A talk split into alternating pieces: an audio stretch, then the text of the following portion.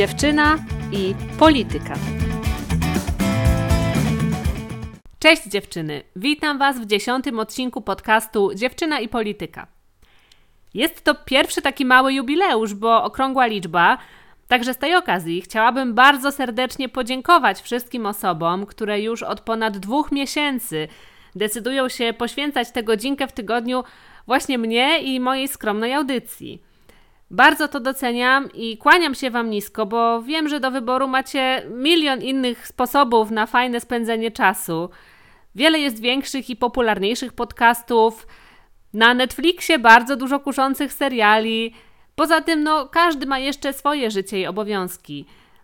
Tak więc fakt, że w zalewie innych propozycji i możliwości wybieracie właśnie mój podcast, y, znajdujecie tu dla siebie jakieś wartościowe treści i wracacie, jest dla mnie ogromną motywacją.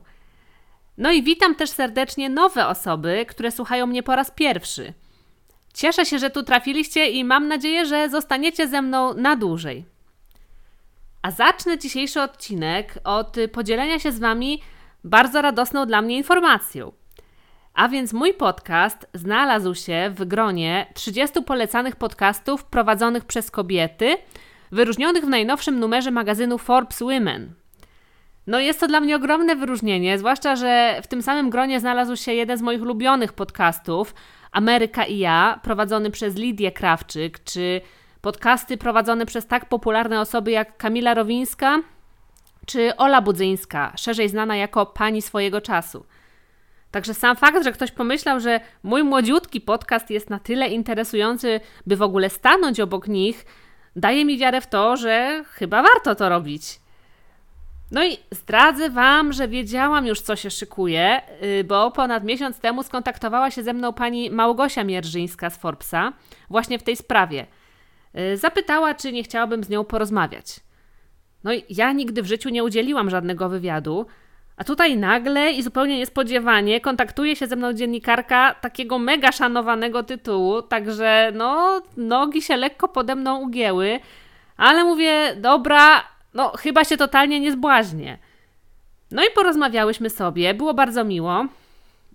I część z tego, co powiedziałam, możecie przeczytać w artykule pod tytułem Polskie podcasterki podbijają rynek, który ukazał się 22 kwietnia na stronie Forbes.pl. A jeśli tak jak ja jesteście jednak tradycjonalistkami i lubicie trzymać w ręku prawdziwą, pachnącą gazetę, to zapraszam Was z kolei do kiosków, w których od czwartku dostępny jest najnowszy y, Forbes Women. A w nim, poza tym materiałem o podcasterkach, y, jest też dużo innych ciekawych artykułów. No i jakby co, to nie jest materiał sponsorowany. Ja teraz mówię to, co naprawdę myślę. Dobrze, a więc y, po tej krótkiej autopromocji przejdźmy do tematu dzisiejszego odcinka, a jest nim polska psychiatria, psychologia i psychoterapia. Będzie to ostatni z serii odcinków poświęconych tematyce medycznej. W zeszłym tygodniu mówiłam o pielęgniarkach i ratownikach medycznych, a dwa tygodnie temu o młodych lekarzach, także dziś zamykam oficjalnie ten zdrowotny tryptyk. Jeśli po zagłębieniu się w te tematy, a było to dla mnie mega przyjemne, bo to są bardzo ciekawe kwestie, o których wcześniej nie miałam pojęcia. Także jeśli po tych trzech tygodniach nasuwa mi się jakiś wniosek, to jest nim fakt, że polska ochrona zdrowia potrzebuje intensywnej terapii, że tak powiem. I wiecie co? Co tydzień dochodzę do wniosku, że w każdej kolejnej grupie, którą omawiam, jest gorzej. Jak mówiłam o młodych lekarzach, to myślałam sobie, Boże, jak oni mają ciężko, ile to czasu zajmuje, żeby się wykształcić, jeszcze takie marne pieniądze zarabiają.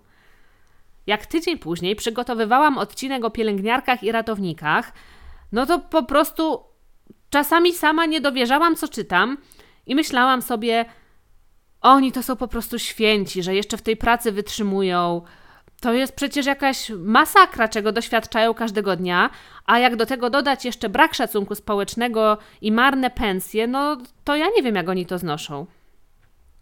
No i przyszedł ten tydzień.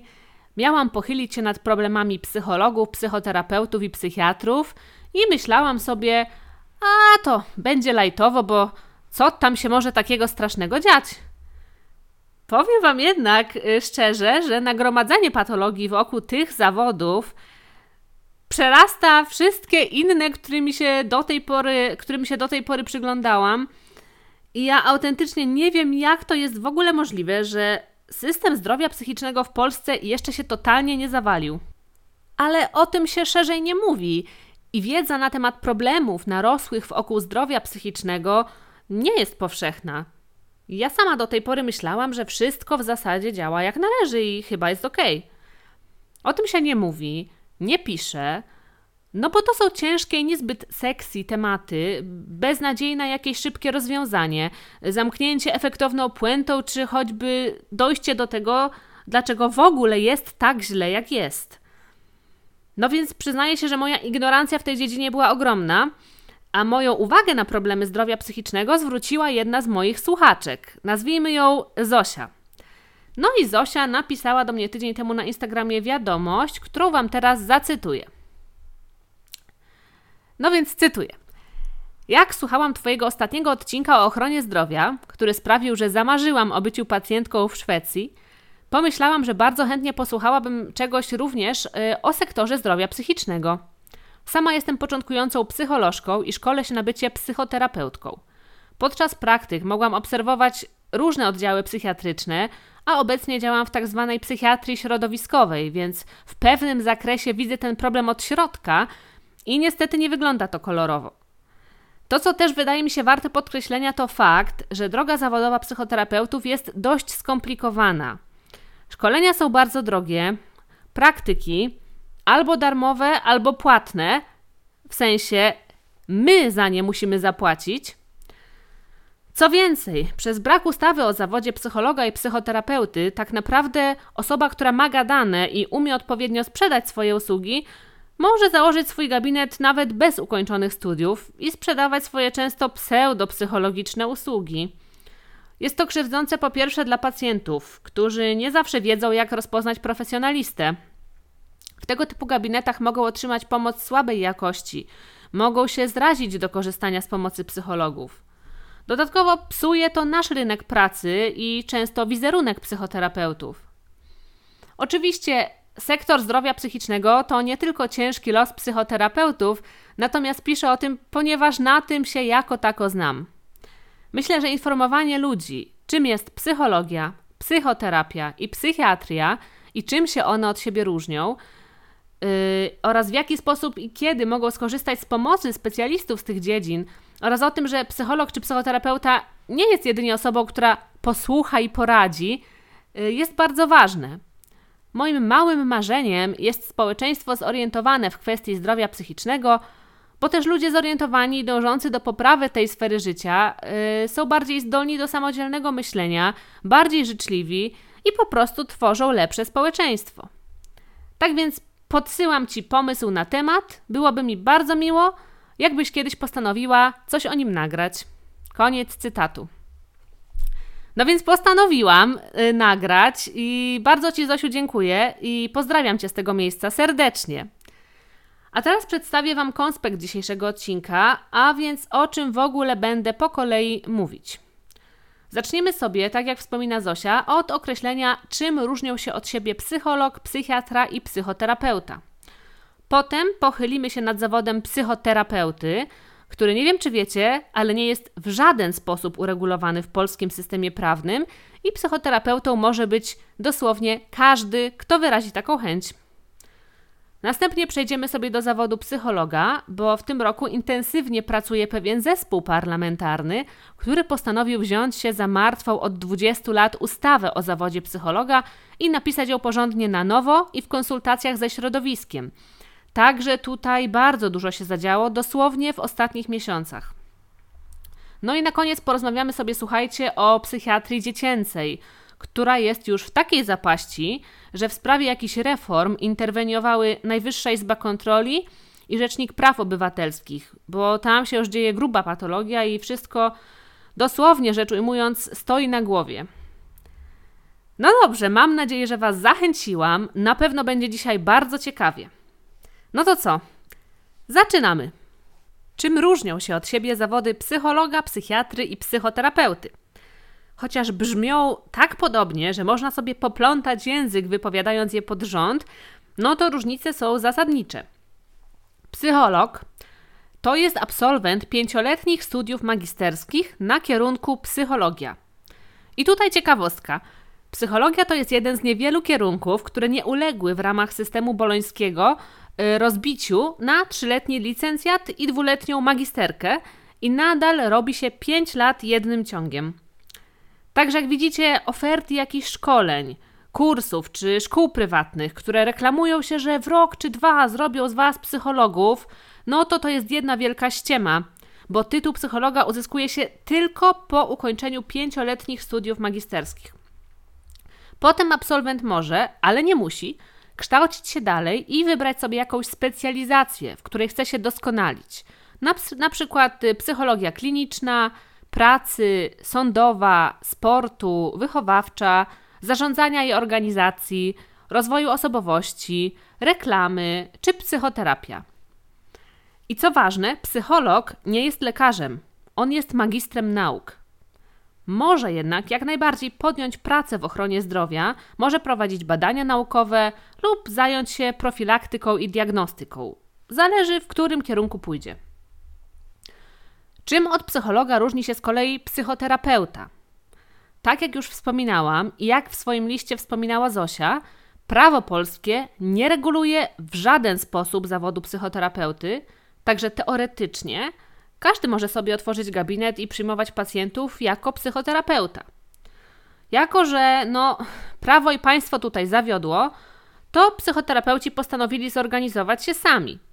Istnieje coś takiego jak Polska Rada Psychoterapii, która zrzesza najróżniejsze, pomniejsze stowarzyszenia psychoterapeutów i stara się jakoś kontrolować jakość y, tych świadczonych przez nich usług, a przynajmniej poświadczać, którzy terapeuci rzeczywiście przeszli tę właściwą i rekomendowaną ścieżkę edukacji, y, przyznając im certyfikaty. No a jak ta rekomendowana ścieżka wygląda? Po pierwsze, Przyszły psychoterapeuta powinien mieć skończone studia magisterskie na jakimś kierunku humanistycznym.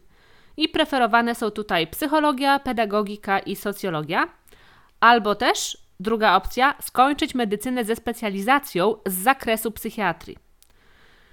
Czyli zapamiętajcie sobie, bo to jest ważne.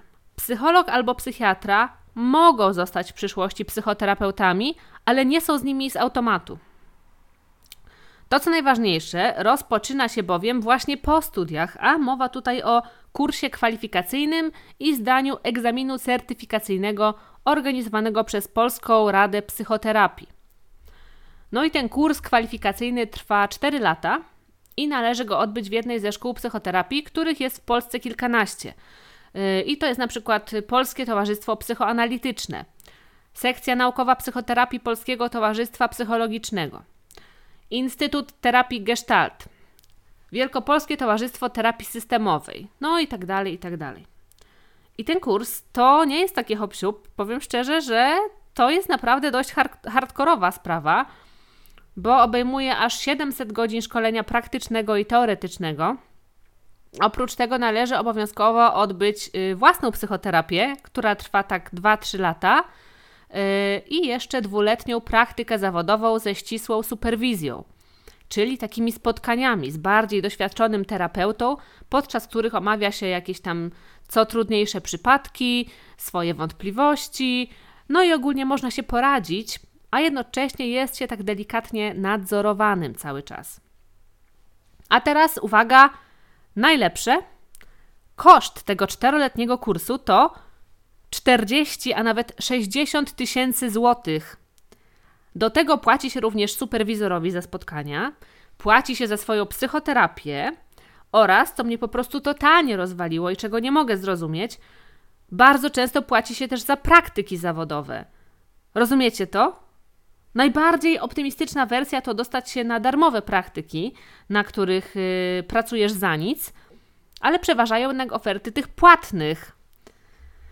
I ja naprawdę myślałam, że era bezpłatnych praktyk i wykorzystywania studentów jako darmowej siły roboczej już minęła, ale jak widać w dziedzinie psychoterapii ta patologia ma się dobrze, a nawet zmutowała do takiej bardziej zaawansowanej formy, czyli to ty masz płacić jakiejś przychodni, że łaskawie pozwalają ci w niej pracować. Napisała do mnie na maila właśnie początkująca psychoterapeutka, nazwijmy ją Patrycja, która ze szczegółami opisuje swoją wyboistą drogę zawodową. Także przeczytam Wam jej wiadomość i myślę, że dzięki temu lepiej zrozumiecie, dlaczego mówię, że zostanie psychoterapeutą w Polsce jest takie trudne. No więc cytuję wiadomość Patrycji. Cześć, jestem młodym psychologiem i psychoterapeutą w trakcie czteroletniego szkolenia. Z chęcią napiszę, jak wygląda moja rzeczywistość zawodowa. Postaram się to opisać w kilku punktach, żeby było w miarę krótko i treściwie. Nie wiem jak na innych uczelniach, ale na mojej uczelni studia nie nauczyły mnie praktycznie niczego. Sama teoria. Wykładowcy, dinozaury bazujące na wiedzy z zamierzchłych czasów. Mnóstwo zbędnych przedmiotów. Miesięczne praktyki mające nas przygotować do późniejszej pracy z człowiekiem. Ja akurat trafiłam na super praktyki na oddziale dziennym, ale nie oszukujmy się, przez miesiąc niewiele się nauczyłam. Logiczne, żeby dostać pracę, no to warto mieć doświadczenie. Niestety w naszym zawodzie doświadczenie najczęściej zdobywa się za darmo, albo nawet się za to płaci. W formie wolontariatu byłam przez prawie dwa lata w szpitalu psychiatrycznym i jeszcze przedszkola, szkoły, fundacje itd. Tak Nauczyłam się bardzo dużo, za co jestem mega wdzięczna, ale wykonywałam pracę, która należała do pracujących tam psycholożek. Robiłam testy psychologiczne, prowadziłam rozmowy wspierające, prowadziłam zajęcia i pomimo tego nie dostałam tam pracy za najniższą krajową, bo niestety nie miałam znajomości. Standardowo większość ofert pracy dla psychologów jest śmiesznie nisko płatna, najniższa krajowa lub niewiele ponad. Po pięciu latach studiów wyśrubowane wymagania często oczekują dodatkowych szkoleń, które kosztują sporo. Dużo ofert pracy to jakaś część etatu, jedna czwarta, jedna druga, dwie piąte, co zmusza do tego, żeby pracować w kilku miejscach jednocześnie. W jednym z moich aktualnych miejsc pracy pracuję na trzy czwarte etatu, a w moim poczuciu, żeby dać pacjentom solidną opiekę, czyli mieć czas, żeby z każdym porozmawiać, zrobić zajęcia grupowe, poćwiczyć funkcje poznawcze i jednocześnie zrobić dokumentację, no to jest za mało czasu, żeby to zrobić porządnie. Żeby coś znaczyć w tym zawodzie i lepiej zarabiać, no to warto iść w stronę psychoterapii. Standardowe szkolenie trwa 4-5 lat. Każdy rok to koszt około 10 tysięcy złotych. Do tego trzeba doliczyć koszty dojazdów, noclegów, czasem superwizji. Nie każda szkoła to opłaca. Terapii własnej. Biorąc pod uwagę, że na początku pracując gdzieś jako psycholog zarabia się najniższą krajową, no to wydaje się niemożliwe do zrealizowania. Mocno zapamiętałam zdanie mojej znajomej. Żeby iść do szkoły psychoterapii, to trzeba mieć albo bogatych rodziców, albo bogatego męża. Trochę w tym prawdy jest. Ja nie mam ani jednego, ani drugiego. Niestety wiąże się to z tym, że mam stale dwie prace i jeszcze jakieś dodatkowe zlecenia na warsztaty. Pracuję od rana do wieczora i nie wyrabiam się z niczym. Nie mam czasu na życie prywatne, odpoczynek, cokolwiek, co jest niezbędne, by pomagać innym. Terapeuta musi mieć jasny umysł i być w dobrej kondycji, a ja przy takim trybie życia aktualnie jadę na oparach. I wisienka na torcie. Nie ma funkcjonującej w naszym kraju ustawy o zawodzie psychologa i psychoterapeuty, co powoduje, że zarówno ty, jak i ciocia Krystyna, która przeczytała kilka poradników o rozwoju osobistym, może założyć gabinet i prowadzić terapię i nie poniesie żadnych prawnych konsekwencji jednocześnie robiąc krzywdę osobom, które szukają pomocy i robiąc czarny PR w naszym zawodzie. Wiem, że w naszym gronie trwają prace nad projektem takiej ustawy. Niestety obawiam się, że zanim wejdzie to w życie, to miną lata. Czego bym chciała na obecnym etapie mojej drogi zawodowej? Godnej płacy. Konsekwencji prawnych dla ludzi, dla ludzi, którzy prowadzą terapię bez odpowiednich do tego kwalifikacji i szacunku do mojej pracy. Terapia to nie są pogaduchy. Nie robię tego, bo mi się nudzi. To ciężka, intensywna praca umysłowa i emocjonalna, y, do której trzeba się przygotować. Dla moich koleżanek i kolegów po fachu. Chciałabym, żeby nie dawali się wykorzystywać, byli asertywni i dbali o siebie tak samo, jak dbają o swoich klientów. Koniec cytatu. No i powiem, że cała ta wiadomość jest bardzo merytoryczna i zawiera wiele cennych informacji, ale mi najbardziej utkwiło w głowie to zdanie. Żeby iść do szkoły psychoterapii, to trzeba mieć albo bogatych rodziców, albo bogatego męża. I wiecie co? Po zapoznaniu się z tymi wszystkimi faktami, tym milionem różnych opłat, które trzeba ponieść, żeby zostać psychoterapeutą, też nie macie takiego wrażenia? No bo ja mam. Mam wrażenie, że na rynku psychoterapii panuje totalna wolnoamerykanka i co gorsza, mam wrażenie, że wielu osobom, przychodniom czy podmiotom organizującym kursy i szkolenia to pasuje, bo mogą windować ceny do góry jak tylko im się podoba, a kandydaci na psychoterapeutów, którzy są ambitni i jak sama Patrycja przyznaje, no muszą po prostu ciągle się doszkalać, żeby nie zostać w tyle, z braku innych, tańszych opcji będą im płacić te chore pieniądze. No i podam Wam kilka przykładów. Czteroletni kurs terapii poznawczo-behawioralnej, start we wrześniu 2021. W sumie podczas całego kursu odbędzie się 38 zjazdów. Opłata za jeden zjazd 1135 zł. Opłata za cały kurs 43 130 zł. Do tego, aby w ogóle zaaplikować na ten kurs, trzeba wnieść opłatę rekrutacyjną w wysokości 150 zł, a za końcowy egzamin zapłacić 1750 zł. Inny przykład. Szkoła psychoterapii poznawczo-behawioralnej, również czteroletnia, oferuje możliwość płacenia po jednej racie co miesiąc. Wtedy jednak wychodzi najdrożej, no bo w sumie za cały kurs aż 48 800 zł. Jeśli natomiast kandydat zdecyduje się zapłacić za cały rok z góry, to oszczędzi na tym w sumie ponad 3000 zł. Wtedy kurs wyniesie go 45 200. Plus oczywiście opłata rekrutacyjna, tutaj w wysokości 300 zł, a więc dwa razy więcej niż w tym poprzednim. No i wisienka na torcie. Po wydaniu tych kilkudziesięciu tysięcy złotych wcale nie jesteś jeszcze psychoterapeutą.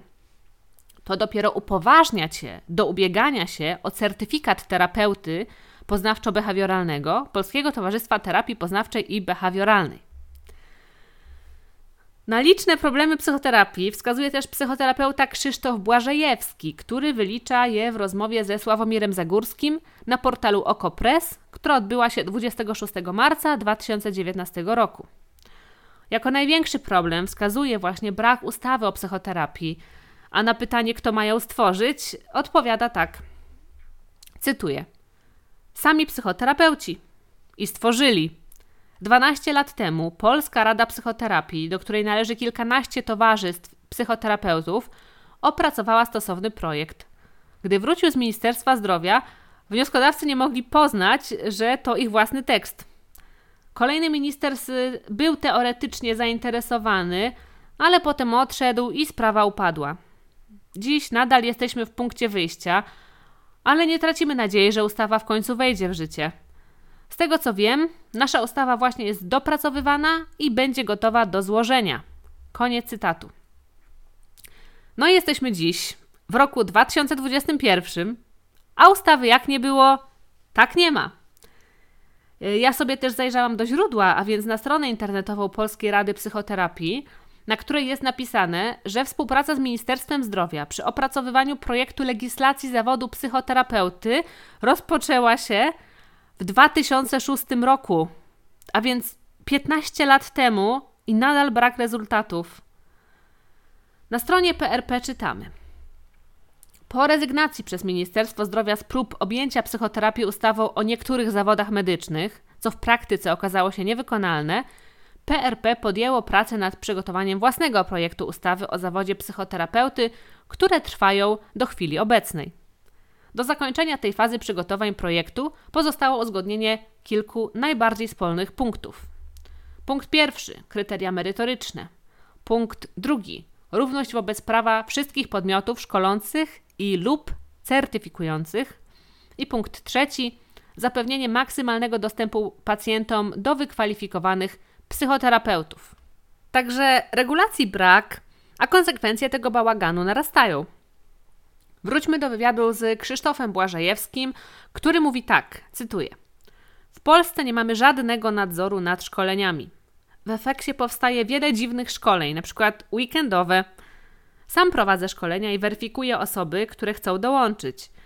I dowiaduję się, że ktoś na przykład nazywa się psychoterapeutą i pracuje już w tym fachu, a skończył kurs obejmujący dwa weekendy.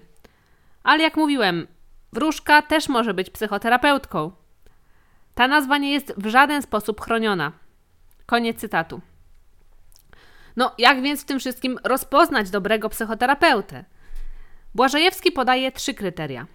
Po pierwsze, sprawdzić, czy ten ktoś skończył szkołę mającą akredytację jednego z towarzystw zrzeszonych w Polskiej Radzie Psychoterapii lub akredytację Polskiego Towarzystwa Psychologicznego albo Psychiatrycznego. Po drugie, czy jest to osoba, która ma swojego stałego superwizora. Terapeuta powinien bowiem spotykać się z superwizorem przez cały czas, a nie tylko na początku swojej pracy. No i wreszcie po trzecie, czy osoba należy do jakiegoś stowarzyszenia branżowego, czy też pozostaje poza środowiskiem. I dlaczego to jest takie ważne? Bo jak mówi Błażejewski, cytuję, są też takie osoby, które pokończyły nawet szkoły psychoterapii, ale przestają utrzymywać kontakt z własnym środowiskiem zawodowym i zaczynają praktykować jakieś dziwne rzeczy. Nie podlegają żadnej kontroli. No, nie ustawowej, bo ta nie istnieje, ale przynajmniej tej wewnętrznej, środowiskowej. Koniec cytatu. Także wiecie, przynależność do jakiegoś stowarzyszenia, na przykład psychoterapeutów pracujących w nurcie gestalt, świadczy o tym, że ktoś nadal utrzymuje związek z Ziemią i za bardzo nie odleciał. Podsumowując, ustawa o zawodzie psychoterapeuty jest potrzebna i to powiedziałabym pilnie, bo zwłaszcza teraz, w czasie pandemii, no dużo osób nie daje sobie rady i szuka pomocy, najczęściej wybierając terapię online. Kiedy nie spotykamy się z kimś na żywo, jeszcze trudniej zweryfikować profesjonalizm danego terapeuty i coraz więcej osób jest narażonych na to, że wpadną po prostu w ręce hochsztaplerów. Dlatego jeśli słucha mnie ktoś z Ministerstwa Zdrowia, przedstawiciel jakiejś partii politycznej lub poseł, to apeluję do Was, żebyście zajęli się tą sprawą, bo to jest naprawdę wstyd, że kiedy na Zachodzie psychoterapeuci są od lat popularni i dobrze osadzeni w systemie, to u nas to jest nadal na dziko, na lewo i własnym sumptem. To tak jakby porównać kupowanie płyt w profesjonalnych sklepach muzycznych do kupowania przegranych, pirackich kopii od pana, który sprzedaje je z łóżka polowego na bazarku. No, wiecie, lata 90. już się skończyły i to już nie jest urocze. Podczas gdy zawód psychoterapeuty jest nadal nieuregulowany, dużo dzieje się ostatnio w zawodzie psychologa. Wszystko zaczęło się 9 marca tego roku, kiedy to Parlamentarny Klub Lewicy oraz Ogólnopolski Związek Zawodowy Psychologów zaprezentowały wstępny projekt ustawy o zawodzie psychologa i zaapelowały do rządu, innych sił politycznych oraz ugrupowań społecznych o to, żeby również włączyły się w konsultacje. Już we wrześniu 2020 roku powstał specjalny parlamentarny zespół do spraw ustawowego uregulowania zawodu psychologa i sobie raptem 7 osób, aż 5 z nich należy zresztą do klubu parlamentarnego Lewicy, a jego przewodniczącą jest posłanka Agnieszka Dziemianowicz-Bąk. I na marcowej konferencji prezentującej projekt ustawy mówiła ona tak, cytuję: Chciałabym skierować ten projekt do dalszych społecznych konsultacji. Zapraszam wszystkie ugrupowania polityczne do udziału w posiedzeniu parlamentarnego zespołu do spraw uregulowania zawodu psychologa na specjalne posiedzenie 15 marca. Zapraszam wszystkie organizacje społeczne, które chciałyby się włączyć w pracę nad projektem, w konsultację tego projektu, a przede wszystkim kieruję swój apel i prośbę do przedstawicieli rządu, do ministra edukacji, do ministra pracy, do ministra zdrowia o włączenie się w dyskusję i konsultację tego projektu. Ten projekt nie ma barw politycznych. Koniec cytatu. Jakie problemy, jakie sprawy ma rozwiązać i uregulować ta nowa ustawa?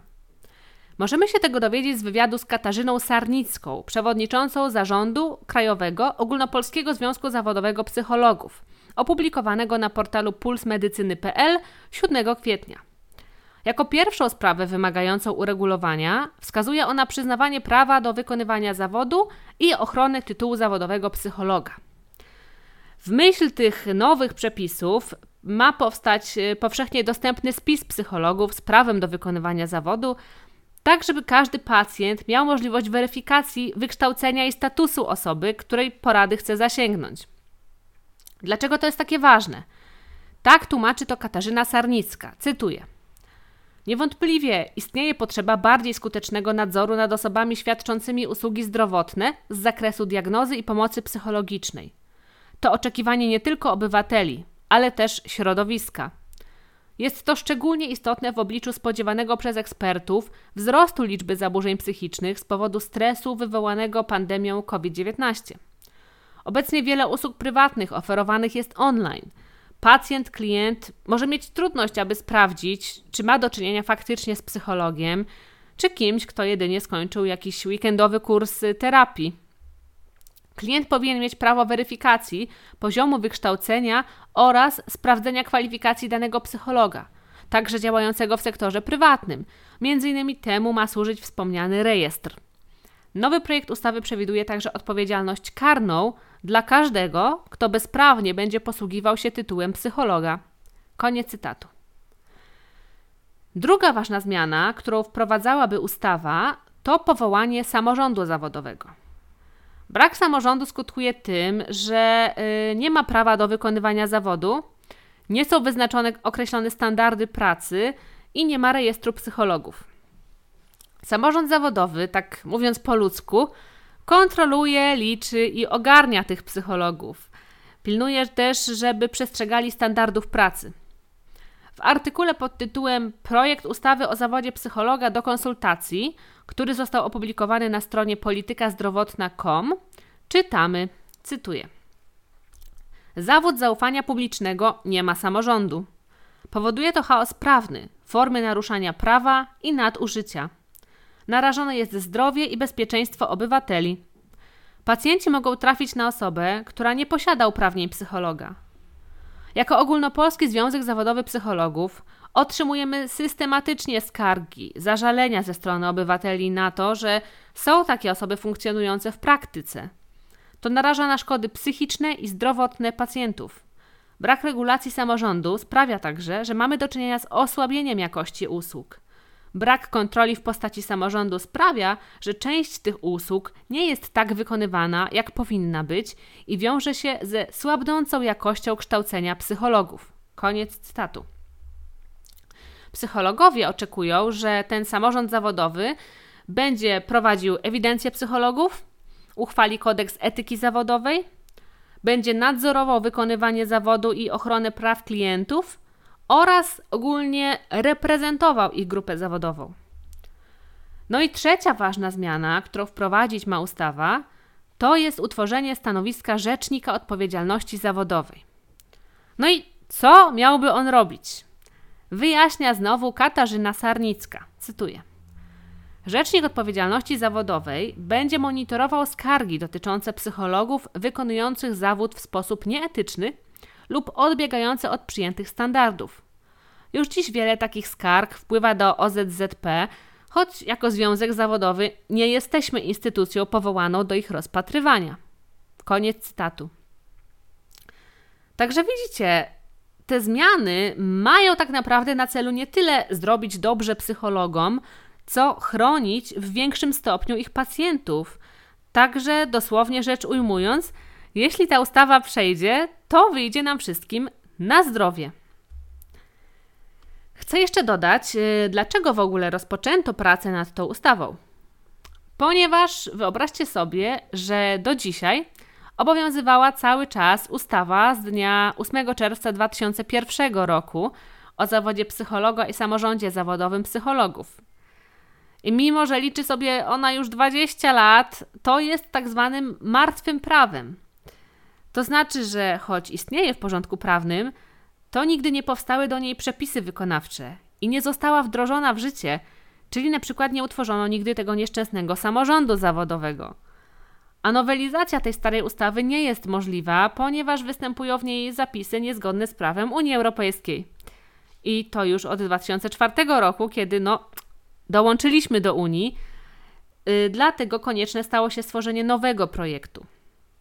No, konieczne to było tak naprawdę w 2004, najpóźniej w 2005 roku, ale jak widać przez kilkanaście lat politycy mieli ważniejsze rzeczy do roboty. Ale żeby nie było, że sieje tutaj negatywizm, no super, że wzięto się za pracę nad tą ustawą. I bardzo podobają mi się tutaj jeszcze dwie rzeczy, na które może nie zwróciliście uwagi. Po pierwsze, że od samego początku, a więc od jesieni 2020, parlamentarny zespół współpracował z samymi zainteresowanymi, a więc yy, z psychologami. Także nikt nie próbuje im tutaj czegoś narzucić, tylko autentycznie w atmosferze dialogu wypracować rozwiązania, które im pomogą. Po drugie, choć widać bardzo wyraźnie po składzie osobowym tego zespołu, która partia tak naprawdę się tym zajęła, pracuje nad tym i pcha ten projekt do przodu, jakby ktoś przegapił, no to lewica, to Dziemianowicz-Bąk zaprasza do współpracy wszystkie ugrupowania i mówi wyraźnie, że to jest projekt ponadpartyjny. I za to naprawdę szacun, bo dobrze chyba wiemy, że na ogół politycy chcą zgarnąć całą sławę i chwałę dla siebie, jeśli już w ogóle za cokolwiek się wezmą. A tutaj widzimy rzeczywistą chęć dialogu z innymi partiami i wprost zapraszanie rządu i ministerstw do wspólnej pracy.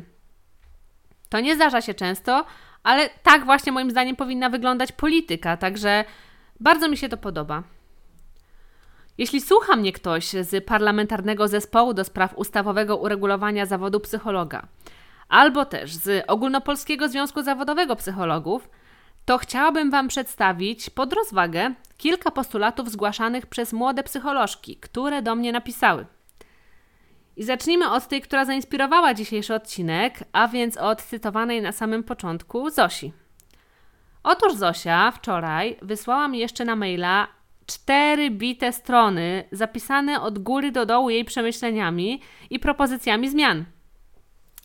Ponieważ w tym odcinku poruszam kilka wątków, a nie tylko zawód psychologa, no to nie mam niestety czasu przeczytać tu wszystkiego, ale jeśli ktoś z parlamentarnego zespołu zgłosi się do mnie i wyrazi chęć zapoznania się z tym tekstem, to oczywiście za zgodą Zosi, chętnie go udostępnię. A tutaj przedstawię Wam tylko y, kilka jej najważniejszych postulatów zmian. Po pierwsze, zmiana rekrutacji na studia. Wprowadzenie rozmów kwalifikacyjnych i aranżowanych scenek, które sprawdzałyby kompetencje interpersonalne kandydata. Chodzi o to, aby na studia przyjmować mniej, ale lepiej dobranych i bardziej zaangażowanych studentów, na czym zyskają wszyscy. Po drugie, wprowadzenie większej ilości zajęć praktycznych w szpitalach, korporacjach, szkołach, przedszkolach itd., tak, tak aby młodzi adepci zawodu mogli rzeczywiście przećwiczyć i zweryfikować swoją wiedzę i przede wszystkim sprawdzić, no, na czym będzie polegała ich praca. Po trzecie, wprowadzenie po studiach obowiązkowego stażu na wzór tego, który mają młodzi lekarze, przynajmniej dla tych psychologów, którzy chcą pracować w oświacie lub psychologii klinicznej. Zosia pisze tak, cytuję. Do tych dwóch dziedzin psycholog trafia z marszu i musi sobie radzić, niekiedy mając jedynie doświadczenie z praktyk czy wolontariatu. Jeśli ma fajnych współpracowników, to spoko, no ale jeśli nie, to wszystko musi opracować sam, niekiedy działając totalnie po omacku. Myślę, że uczelnia powinna zapewnić taki staż. Byłoby super, gdyby był chociaż minimalnie płatny, jak w przypadku lekarzy, no ale nie wierzę w cuda i zadowoliłabym się nawet tym bezpłatnym. Ważne, żebym mogła w bezpieczny sposób faktycznie nauczyć się praktycznych elementów mojej pracy. Koniec cytatu. Punkcie czwartym Zosia porusza temat bardzo drogich szkoleń i podyplomówek, bez których, jak mówi, ciężko w ogóle myśleć o dobrej pracy. Ja też uważam, że tutaj wolny rynek poszedł za daleko i mówiąc wprost, no to ceny tych dodatkowych świadczeń edukacyjnych są z kosmosu i trzeba je sprowadzić na ziemię jakimś, no nie wiem, zapisem regulującym działalność tych podmiotów, które je świadczą i wprowadzeniem jakichś widełek, w których powinna mieścić się ich cena. Być może wyrażonych jako procent aktualnej średniej krajowej czy średnich zarobków psychologów. Zosia akurat jest psychologiem, który jest w trakcie kursu na psychoterapeutkę. I żeby uzyskać certyfikat, no to musi odbyć 360 godzin stażu klinicznego na oddziale psychiatrycznym. Pisze, że jest przerażona i nie wie, jak to ogarnie, bo przecież pracuje już normalnie i to w kilku miejscach, żeby się utrzymać, a taki staż jest w najlepszym razie darmowy. Mówi, że jedyną opcją jest chyba poświęcenie w tym celu swojego urlopu, co i tak będzie trudne, no bo to jest 9 tygodni pracy na cały etat. Także jest przerażona i nie wie, co ma zrobić. Punkt piąty to lepsza współpraca między psychologami, psychoterapeutami i psychiatrami. Zosia pisze tak, cytuję. Od niedawna pracuję na część etatu w miejscu, w którym wspieramy osoby chorujące psychicznie i w teorii mamy współpracować również z ich psychiatrami. W praktyce wygląda to tak, że psychiatra przepisuje jakieś leki bez słuchania naszych uwag, a to my znacznie częściej mamy kontakt z tymi ludźmi i też mamy wiele ważnych spostrzeżeń. Przez to leczenie się rozwleka i nie zawsze jest dostosowane do rzeczywistych potrzeb pacjenta. Rozumiem, że to nie wina konkretnych lekarzy, ale tego, że system nie daje nam przestrzeni na porządną współpracę dla dobra pacjentów. Gdyby leczenie psychiatryczne opierało się na większej współpracy między nami, myślę, że to przyniosłoby ogromne korzyści dla pacjentów. Niektórzy lekarze chcą współpracować, ale to są jednostki. A moim zdaniem potrzebny jest system, który promowałby taką współpracę. Koniec cytatu. Także tyle od Zosi. Nie wiem, czy nowa ustawa będzie zawierała jakiekolwiek zapisy dotyczące psychologii sportu, ale jeśli tak, to chciałem zaprezentować także punkt widzenia psycholożki sportowej, która do mnie napisała, przedstawiając problemy tego środowiska, chyba trochę zapomnianego i zaniedbanego, bo jednak zazwyczaj koncentrujemy się na psychologach pracujących w ochronie zdrowia albo w szkołach. A moja słuchaczka, nazwijmy ją Ada, pisze tak, cytuję. Cześć, ja powiem od strony psychologii sportu. Zwyczajnie brakuje środków w klubach sportowych na zatrudnianie psychologa sportu. Nie ma jeszcze też takiej pełnej świadomości, że warto taką osobę zatrudnić, tak samo jak dietetyka czy fizjoterapeutę. Ale o czym my mówimy, jak w Polsce nie ma kto się zajmować dziećmi z poważną depresją, więc póki psychologia kliniczna i psychiatria nie będą na ludzkim poziomie, to psychologia sportu wydaje się zbędnym dodatkiem. A argumentów za istotną rolą psychologa w klubach sportowych jest wiele. Po pierwsze, aby prowadził od czasu do czasu zajęcia dla grup, przede wszystkim z integracji, komunikacji, budowania pewności siebie, świadomości ról zespołowych. Po drugie, aby ci zawodnicy, którzy w danym momencie poczują, że chcą skorzystać z konsultacji indywidualnych, mieli taką możliwość. Z mojego doświadczenia wygląda to tak, że najpierw nieśmiało korzysta jeden, dwóch zawodników, a potem z biegiem czasu znacznie więcej. Psycholog sportu pozwala zawodnikom zobaczyć więcej, wypracować nawyki, które pomagają przełożyć trening na zawody. Aby zawodnik wiedział, co mu pomaga, a co przeszkadza, żeby nauczył się z czasem sam zwiększać swoją efektywność. Konsultacje z psychologiem sportu rozwijają też, zwłaszcza u młodych sportowców, uniwersalne umiejętności przydatne też poza sportem, takie jak wiedza o swoich mocnych stronach, nauka relaksacji i koncentracji, kontrola emocji czy komunikacja w zespole. Rodzicom konsultacje z psychologiem sportu pomagają w newralgicznych momentach drogi sportowej dziecka, wypracowują najlepsze sposoby wspierania i komunikacji ze swoim dzieckiem, rozwiewają swoje wątpliwości i zyskują szerszą perspektywę na to, co się dzieje w sporcie dziecka. Koniec cytatu. Także ja bardzo dziękuję Adzie za tą wiadomość, bo stanowi cenny i ciekawy głos w dyskusji o współczesnej psychologii i pozwala spojrzeć na nią z jeszcze innej perspektywy. Żeby kluby zatrudniały więcej psychologów sportu, to moim zdaniem należy przede wszystkim zwiększyć ich finansowanie, a po drugie zwiększyć ich świadomość w tej dziedzinie. I uważam, że obydwoma tymi rzeczami powinno zająć się Ministerstwo Kultury, Dziedzictwa Narodowego i Sportu.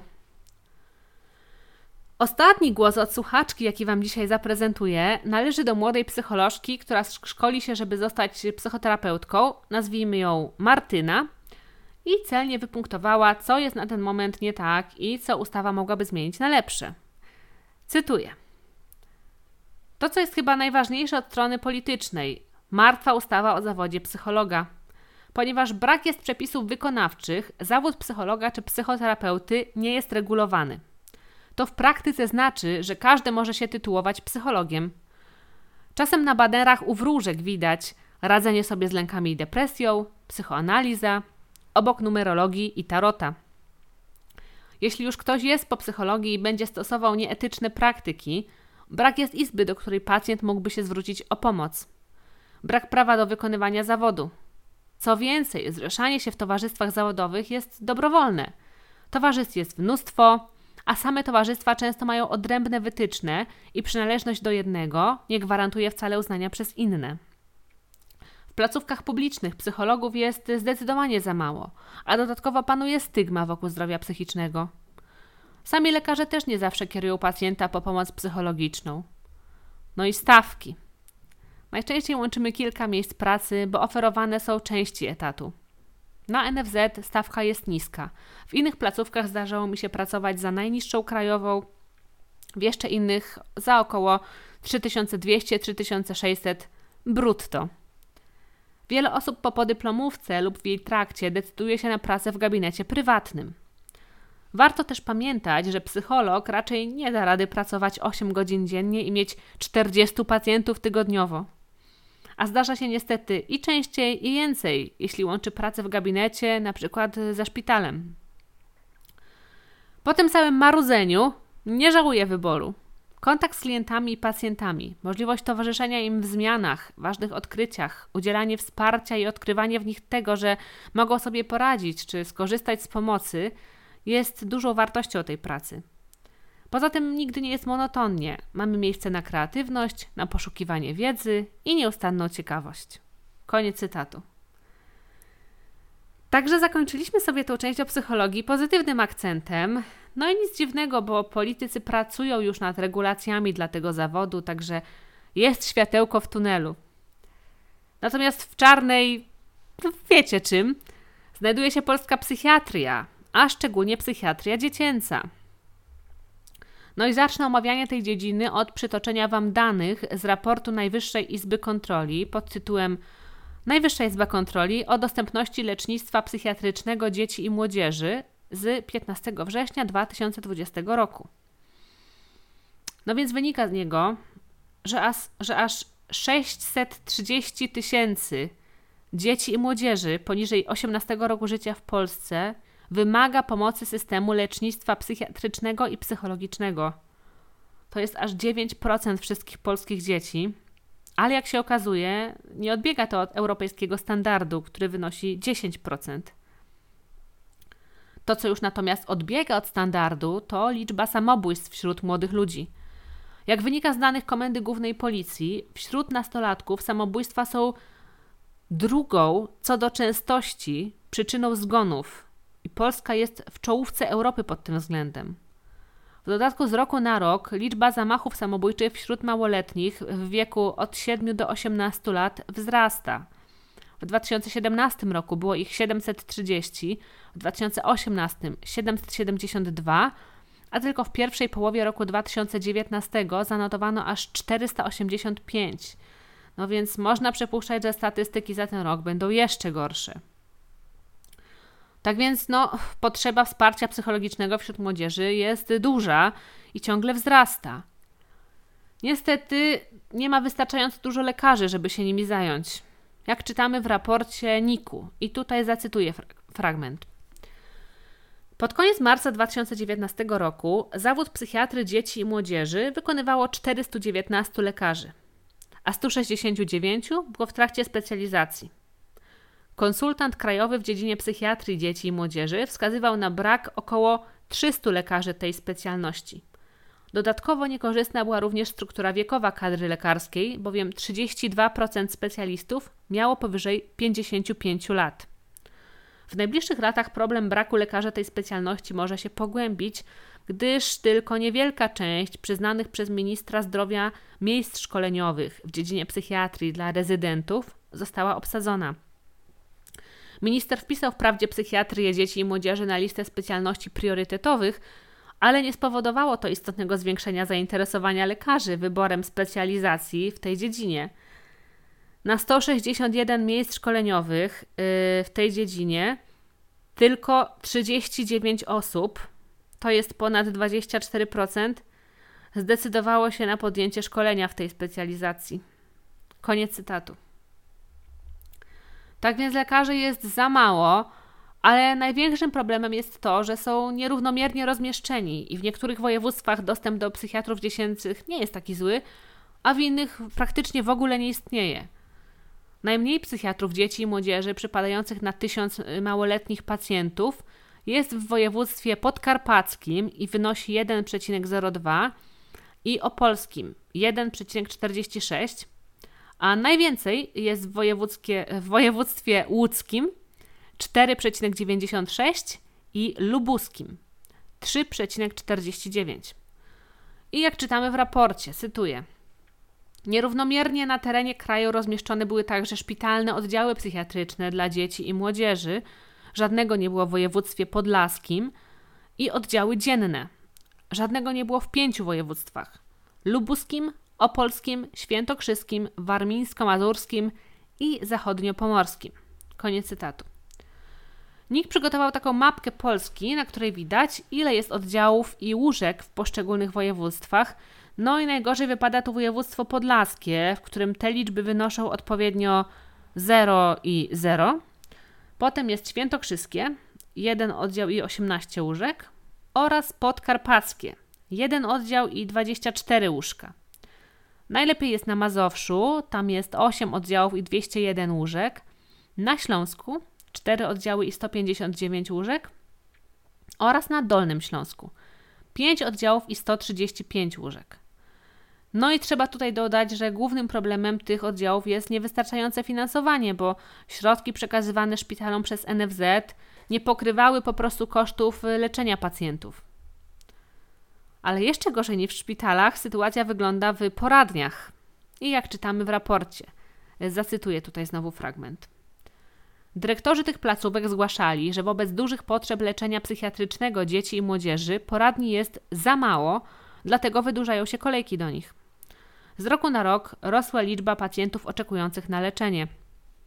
W 2017 były to w skontrolowanych poradniach średnio 564 osoby, w 2018 661 osób, a w 2019 1036. Wydłużył się średni czas oczekiwania na wizytę z ponad 44 dni w 2017 do 56 dni w 2019. W jednej z poradni średni czas oczekiwania wynosił aż 120 dni. Koniec cytatu. No i główną przyczyną tego problemu jest zbyt mała liczba zatrudnionych tam lekarzy.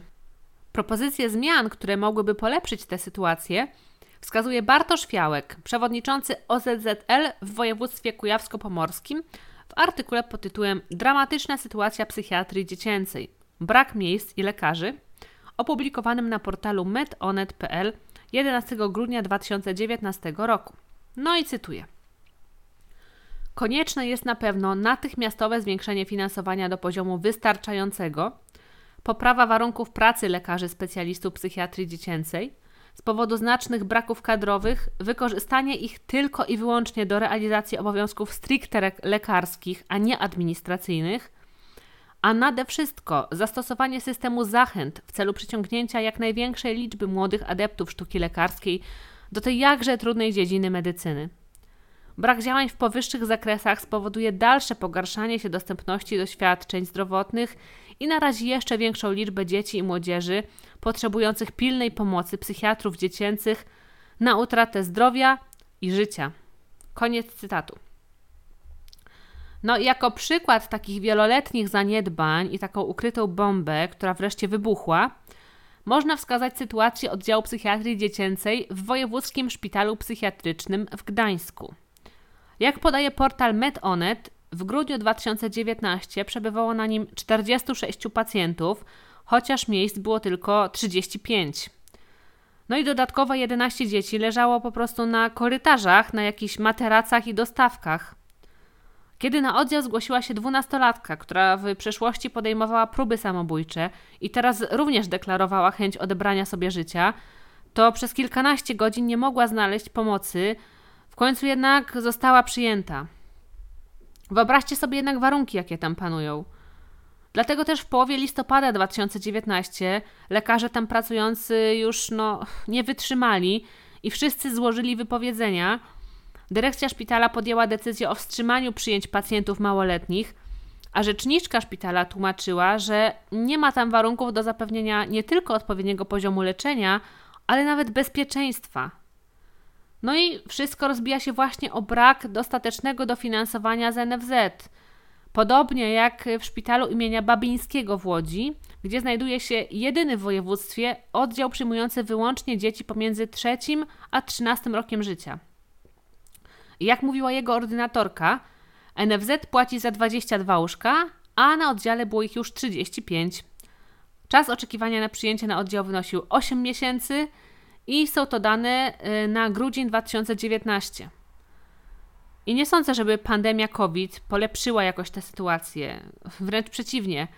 W ostatnim roku słychać było głosy, że oddziały psychiatrii dziecięcej są w całym kraju przekształcane w oddziały covidowe i obawy o to, że kompletnie to już dobije tę ledwo ziepiącą w naszym kraju gałąź medycyny. No ale trzeba powiedzieć uczciwie, że to nie jest tak, że żadne kroki nie zostały podjęte, żeby zaradzić tej sytuacji. W 2019 roku została przygotowana w konsultacjach ze środowiskiem bardzo dobra reforma, którą niestety zastopowała pandemia, bo miała zacząć być wdrażana właśnie na wiosnę 2020. Moim zdaniem świetnie jej założenia tłumaczy profesor doktor nauk medycznych Tomasz Wolańczyk w artykule pod tytułem O źródłach zapaści opieki psychiatrycznej dzieci i młodzieży, opublikowanym 19 lipca 2019 na portalu światlekarza.pl. No i cytuję. Musimy uznać, że polski system, w którym na pierwszej linii pracy z dziećmi z zaburzeniami, z różnego rodzaju dysfunkcjami jest psychiatria, to najdroższy model opieki, który właściwie nie funkcjonuje nigdzie w Europie. Na przykład w Skandynawii dziecko musi trafić w ciągu tygodnia do poradni, ale to nie jest wizyta u psychiatry. Przyjmuje je psycholog lub pielęgniarka ze specjalizacją psychiatryczną. Na wizytę u psychiatry może czekać pół roku, ale jest już pod opieką. Nasza reforma polega na tym, żeby powstały poradnie psychologiczne, takie, w których nie ma psychiatry. Elementem tego jest zniesienie skierowań do psychologów. Teraz jest tak, że aby dostać się w poradni zdrowia psychicznego do psychologa, trzeba mieć skierowanie od psychiatry. Te poradnie psychologiczno-psychoterapeutyczne będą pierwszą linią selekcji. Naprawdę ogromny odsetek dzieci trafiających na, e, po konsultacje do szpitali, do szpitali psychiatrycznych nie musi być pod opieką psychiatry. Albo dopiero w pewnym momencie, po diagnozie psychologicznej, po wdrożeniu interwencji wychowawczych, edukacyjnych, jeśli okażą się nieskuteczne. W takiej poradni powinien być psycholog, psychoterapeuta i psychoterapeuta środowiskowy. Drugi poziom to są obecne poradnie zdrowia psychicznego i oddziały dzienne. I to jest dopiero poziom, w którym młody człowiek spotyka się z psychiatrą. Powinno tu trafić dziecko, które już było w poradni psychologiczno-psychoterapeutycznej. A trzeci poziom to oddziały stacjonarne, całodobowe. Chodzi o odwrócenie tej piramidy, bo dziś 60% dzieci zgłaszających się na psychiatryczne izby przyjęć nigdy nie otrzymało żadnej pomocy. Izba przyjęć jest pierwszym miejscem szukania pomocy, co również powoduje niewydolność oddziałów szpitalnych. Koniec cytatu. No ja przyznam Wam, że byłam w szoku, jak to przeczytałam, bo przecież w całej ochronie zdrowia jest tak, że najpierw jak czujesz, że coś jest nie tak, to musisz iść do lekarza rodzinnego. No i on, jeśli uzna, że jest taka konieczność, wypisuje ci dopiero skierowanie do specjalisty, który, jeśli uzna, że jest taka konieczność, kieruje cię dalej na jakieś badania, zabiegi czy właśnie do szpitala. I ja nie miałam pojęcia, że w psychiatrii dziecięcej to było wszystko postawione na głowie. Czyli, że jeśli coś jest z dzieckiem nie tak, to pierwsze co się robi, to się idzie na oddział szpitalny. No przecież wiadomo, że to zatka cały system. No i pozytywnie o tej reformie z 2019 wypowiada się także dr Cezary Żuchowski w rozmowie z portalem OkoPress zatytułowanej Dziś w zapchanej izbie przyjęć siedzą dzieci, które rok temu nie znalazły pomocy, opublikowanym 20 stycznia 2021 roku. I on mówi tak, cytuję: Musimy wyjść z błędnego koła, w którym działamy od lat. Dziś istotą systemu są placówki szpitalne, gdzie trafiają dzieci w najostrzejszych kryzysach. nasilonych myślach samobójczych, po samookaleczaniu czy w ekstremalnych stanach zaburzeń odżywiania. I nie ma nic przed tym. Nie ma pomocy ambulatoryjnej, która pozwoliłaby uchronić dzieci i młodzież przed tymi najgorszymi sytuacjami. W zapchanych izbach przyjęć siedzą osoby, które rok czy dwa lata temu nie znalazły niezbędnej pomocy. Musimy zdać sobie sprawę, że hospitalizacja to naprawdę najbardziej drastyczna forma wsparcia, a to na niej dziś opiera się cały system. I dlatego mamy tłumy w szpitalach i osoby odprawiane z kwitkiem. I dlatego też jest pomysł reformy, która niestety utknęła. Pomysł jest świetny. Chodzi o to, by zbudować poradnie diagnostyczne, placówki ambulatoryjne i postawić z całych sił na psychoterapię.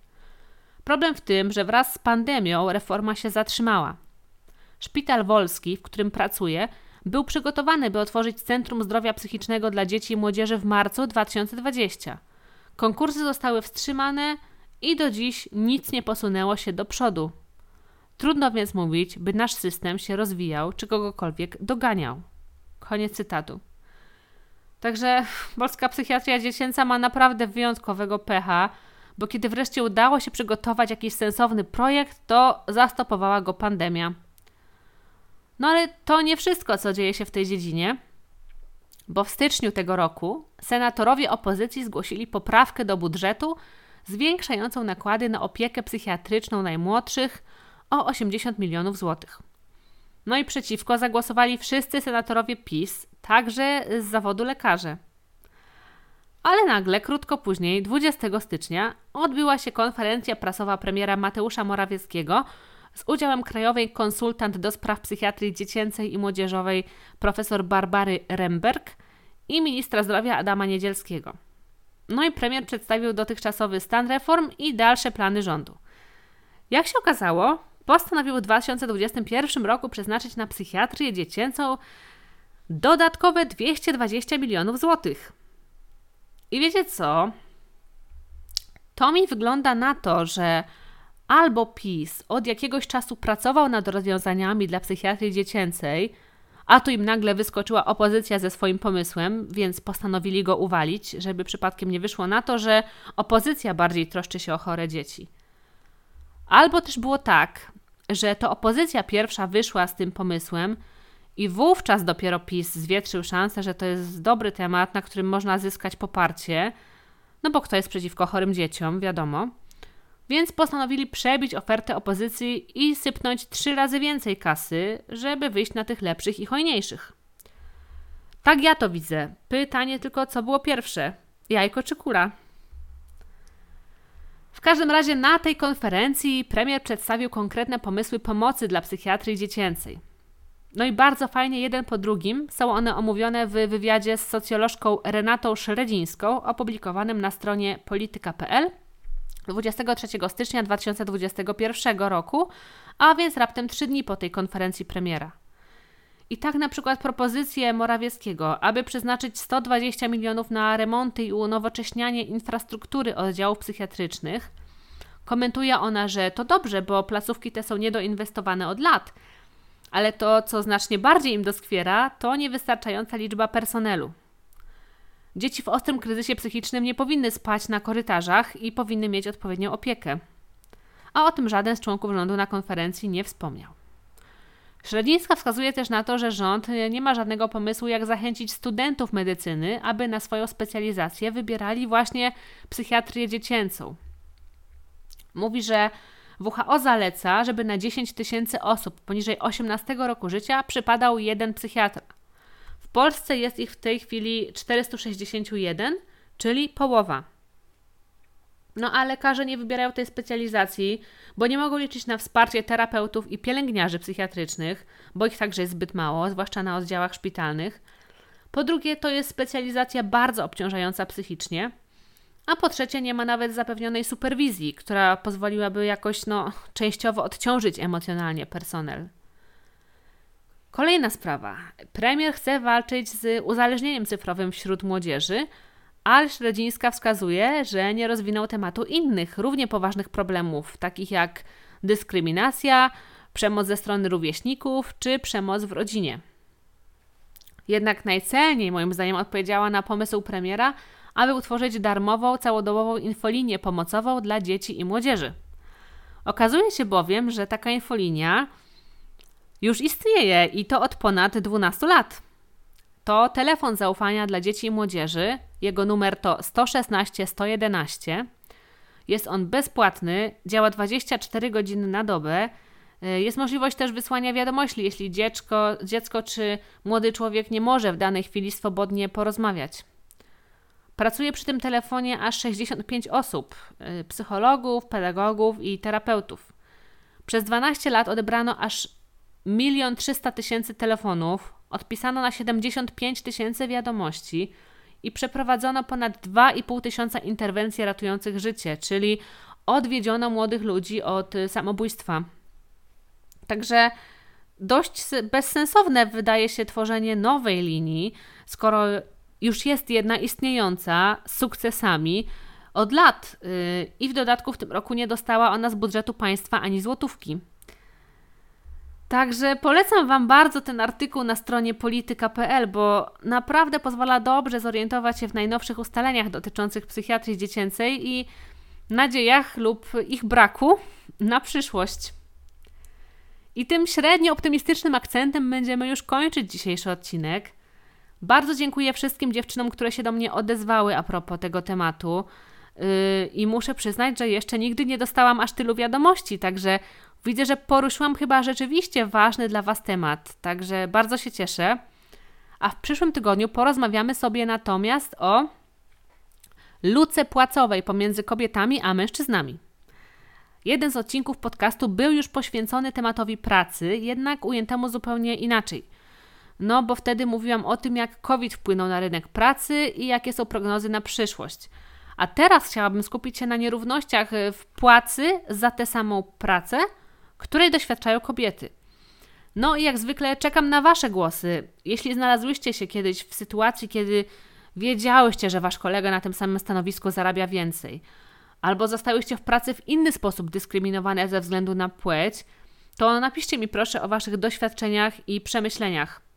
A jeśli znacie osoby, których mogłoby to dotyczyć, to przekażcie im moją prośbę o kontakt. Możecie wysłać mi prywatną wiadomość na moim Facebooku albo na Instagramie. Obydwa nazywają się Dziewczyna i Polityka. Lub też wysłać maila na adres dziewczynaipolityka małpa gmail.com. Jestem bardzo ciekawa Waszych doświadczeń i tego, jak duża jest skala problemu luki płacowej i w jakich zawodach ona tak naprawdę najczęściej występuje – tak jak zawsze powtarzam, chciałabym, żebyśmy razem tworzyły ten podcast i żeby, była, żeby to była taka platforma dzielenia się doświadczeniami i dobrymi pomysłami. Tymczasem ja bardzo dziękuję Wam za uwagę, a na koniec mam prośbę. Jeśli ten odcinek Ci się spodobał, podeślij proszę linka innej dziewczynie z Twojego otoczenia, koleżance, siostrze, mamie lub innej ważnej w Twoim życiu osobie. Niech jak najwięcej kobiet dołączy do naszej społeczności świadomych, poinformowanych dziewczyn. A my słyszymy się równo za tydzień, we wtorek o godzinie 8 rano. Do usłyszenia. Bądź poinformowana i interesuj się. Cześć!